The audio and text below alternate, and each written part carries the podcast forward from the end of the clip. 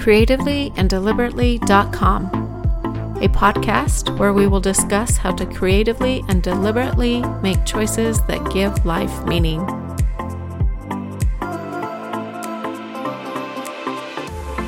This is Danette Hanson, your host. Thanks for joining me.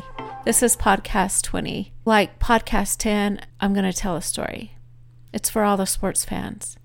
And don't worry if you aren't a sports fanatic, the moral of the story still applies to all of us. I gazed into the crowd filled stadium. Their cheers seeped into my skin, leaving a sweet taste in my mouth. I took a refreshing breath. I was ready, physically and mentally, to play this tennis game. I swung my racket, looking back over at my opponent, Kevin Anderson, from the professional circuit. He tipped his ball cap in my direction. Even though I was the underdog in this match, I was excited to give it my all. The phrase, just because he's strong doesn't mean he can't be beat, echoed in my ears. I wanted to take my passion and let it trump logic. Beat the odds. Feeling pumped, I jogged in place on the green to warm my blood and loosen my muscles. Play, the chair umpire said. Kevin had the first serve. I gripped in my ready position, eyes on the ball. It launched over to my side with speed. I volleyed it back, then centered myself for the next hit. The crowd clapped and fueled my desire for another successful slam. My backhand swing returned the ball, and the throng of people yelled their surprise. Yeah, Max! The commentator declared, We've got ourselves a game. I didn't want to lose my momentum. My next hit came out with a grunt. Kevin missed it. Oh, pinged off the walls as the ball barely hit over the baseline. Every moment counted. The ball torpedoed back to me. I hurried and loaded my weight on my back foot and coiled for extra torque. The crowd went silent. Okay, okay, it really didn't go like that. I didn't play Kevin Anderson, but the game was just about as intense. It was the high school championship. The announcer listed off my opponent's name, but I couldn't remember it. All I saw was the purple, and I preferred Mustang Royal Blue. The Stingrays were an undefeated team, so I had to make sure that I played my best game. I had the serve. I extended my right arm in the air and tossed the ball up. I swung hard and the ball flew over the net with sharpness. I heard my mom yell, That's the way to do it. My shoe squeaked as I dashed across the court, hitting the ball. Our volleying back and forth left us out of breath. Backhand, forehand, all holding the grip with strength. And then I missed the ball. I had to win. For me, for the team. With my hands clutching the racket, I focused my eyes. My heart beat erratic. When I saw his arm straighten, I sat in a squat for more spring. The ball launched in my direction, but the officiator yelled, Foot fault. Relief emptied my lungs. I had the control again. The pressure to succeed crowded around me like the fence lining the court. To my right, my teammate Chuck battled for his own win, but I had to ignore his game.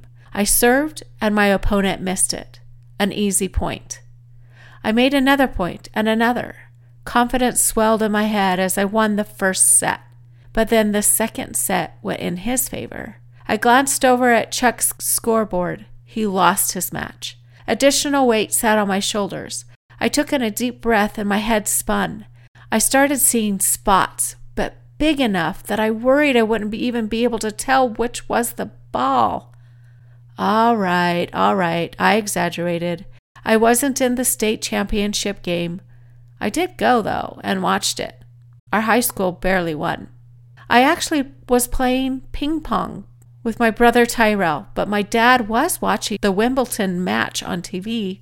My hits did hurl over the tiny net with speed, and we did volley back and forth before one of us scored. There were enough times that we fought over the rules that we needed a referee. Quiet, my dad yelled a few times, but it only fueled our disagreements. Even though Tyrell was younger, he won most games, so I was the underdog.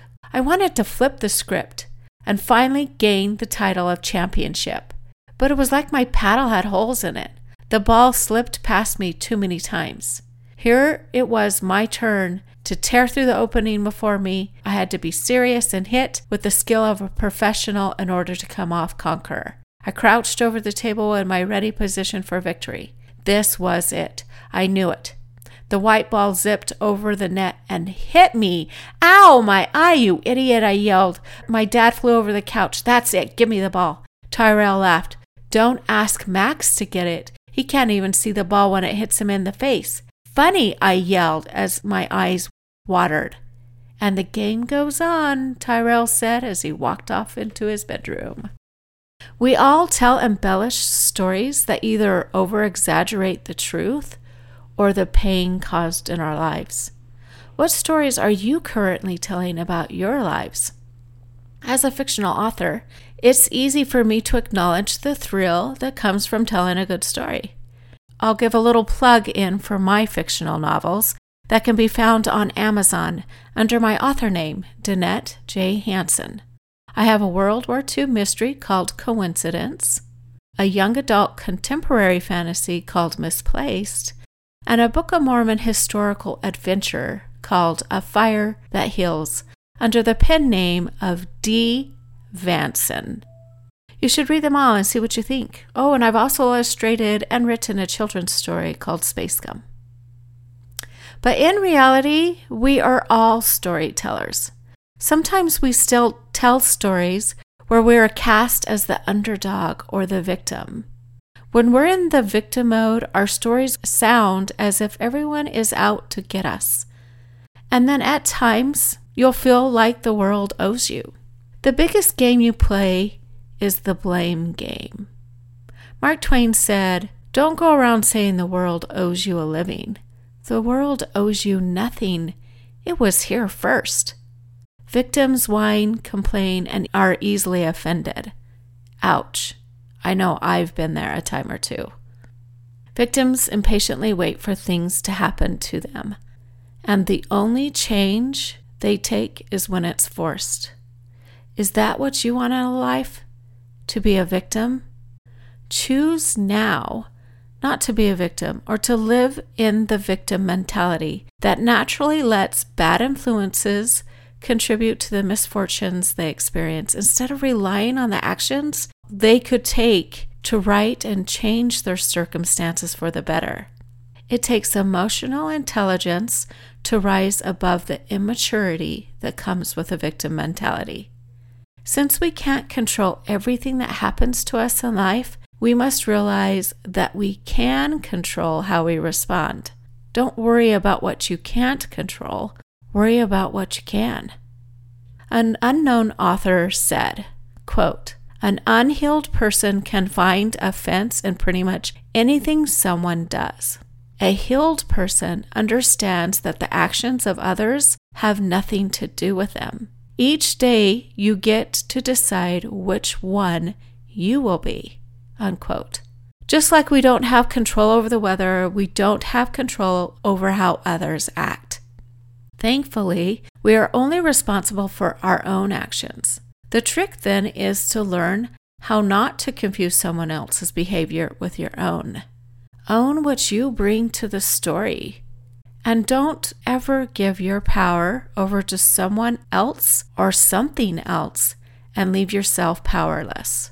We all have the power to turn tragedies into triumphs and to cast ourselves as the hero. Elaine Maxwell said, quote, Whether I fail or succeed shall be no man's doing but my own. I am the force. Unquote. There will be times in life where we are cast as the survivor. A survivor knows grit and determination as they fight for their place in this world. This is better than living in a powerless victim mode. However, getting stuck in a survivor mode leaves you barely staying afloat of the difficulties that life presents. Sadly, each life threatening disaster zaps you of energy, and you must live in a fight mode in order to face every challenge that comes your way. There's a better way to be, and that's to rise as a hero. Generally, it's going to take some healing to move upward, but it's possible to heal and move onward.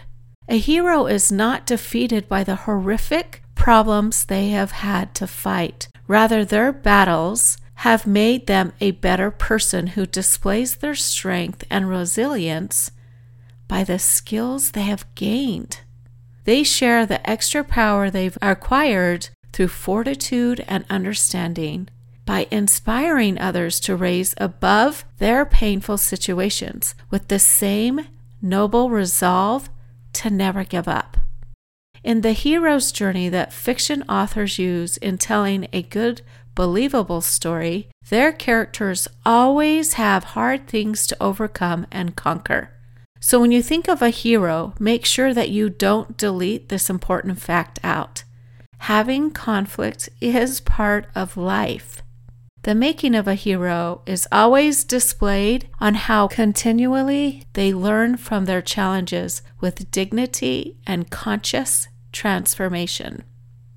A hero goes through many changes because they are resilient.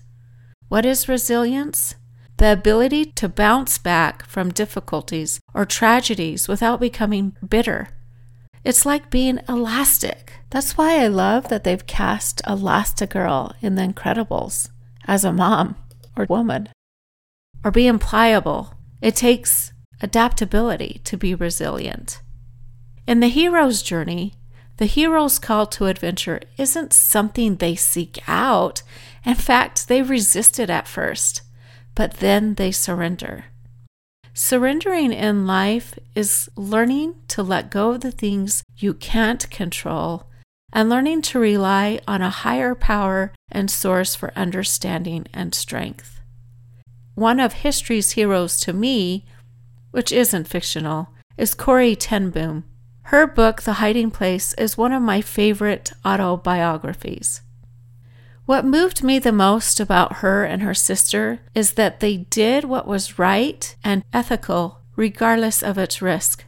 Anyone in World War II who resisted the human abuse that ran rapid is a hero in my mind. Corrie held true to her faith in God despite the punishment of being thrown into the concentration camp. She even learned how to thank God for fleas. If you don't know this story, I would encourage you to read the book. But what makes her the biggest hero in my mind is her ability to forgive her persecutors.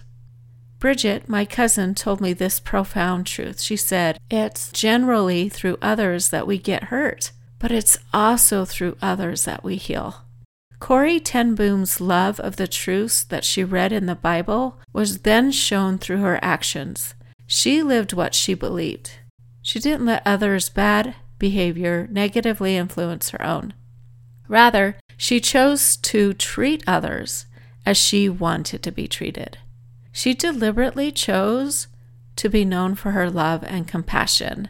It was obvious she believed, as it says in Isaiah 53 5, but he, Christ, was wounded for our transgressions, he was bruised for our iniquities. Chastisement of our peace was upon him, and with his stripes we are healed. She was healed through Christ, and she was able to forgive her persecutors. She didn't remain a victim. One person that has also risen above that of a survivor into that of a hero is Elizabeth Smart. It took eight years for her captors to go on trial, and in that time she realized it was time for her to address her past by standing in the public eye as a testament that she wasn't going to let her captors steal any more of her life. At first, she didn't want to publicly talk about what happened to her. It was tragic and demoralizing. She now says that her tragic experience has helped her become what she is today. As an advocate for women's rights and child safety, she fights for justice. Justice has its place, as it should. But learning to forgive and move on is vital. She said she forgave her captors because she needed to show her self love. In her words, she said, My captors will never care whether I forgive them or not, but it was important for me to forgive them. I had to forgive them and move on. She knew that she was not to blame herself for their inappropriate actions.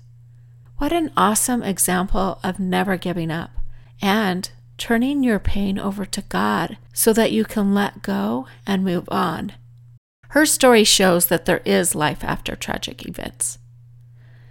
As we all mature past victimization, let's let our thoughts and actions show it. There's a saying there is no victims in life, there's only participants. An emotional, mature person does a self examination often.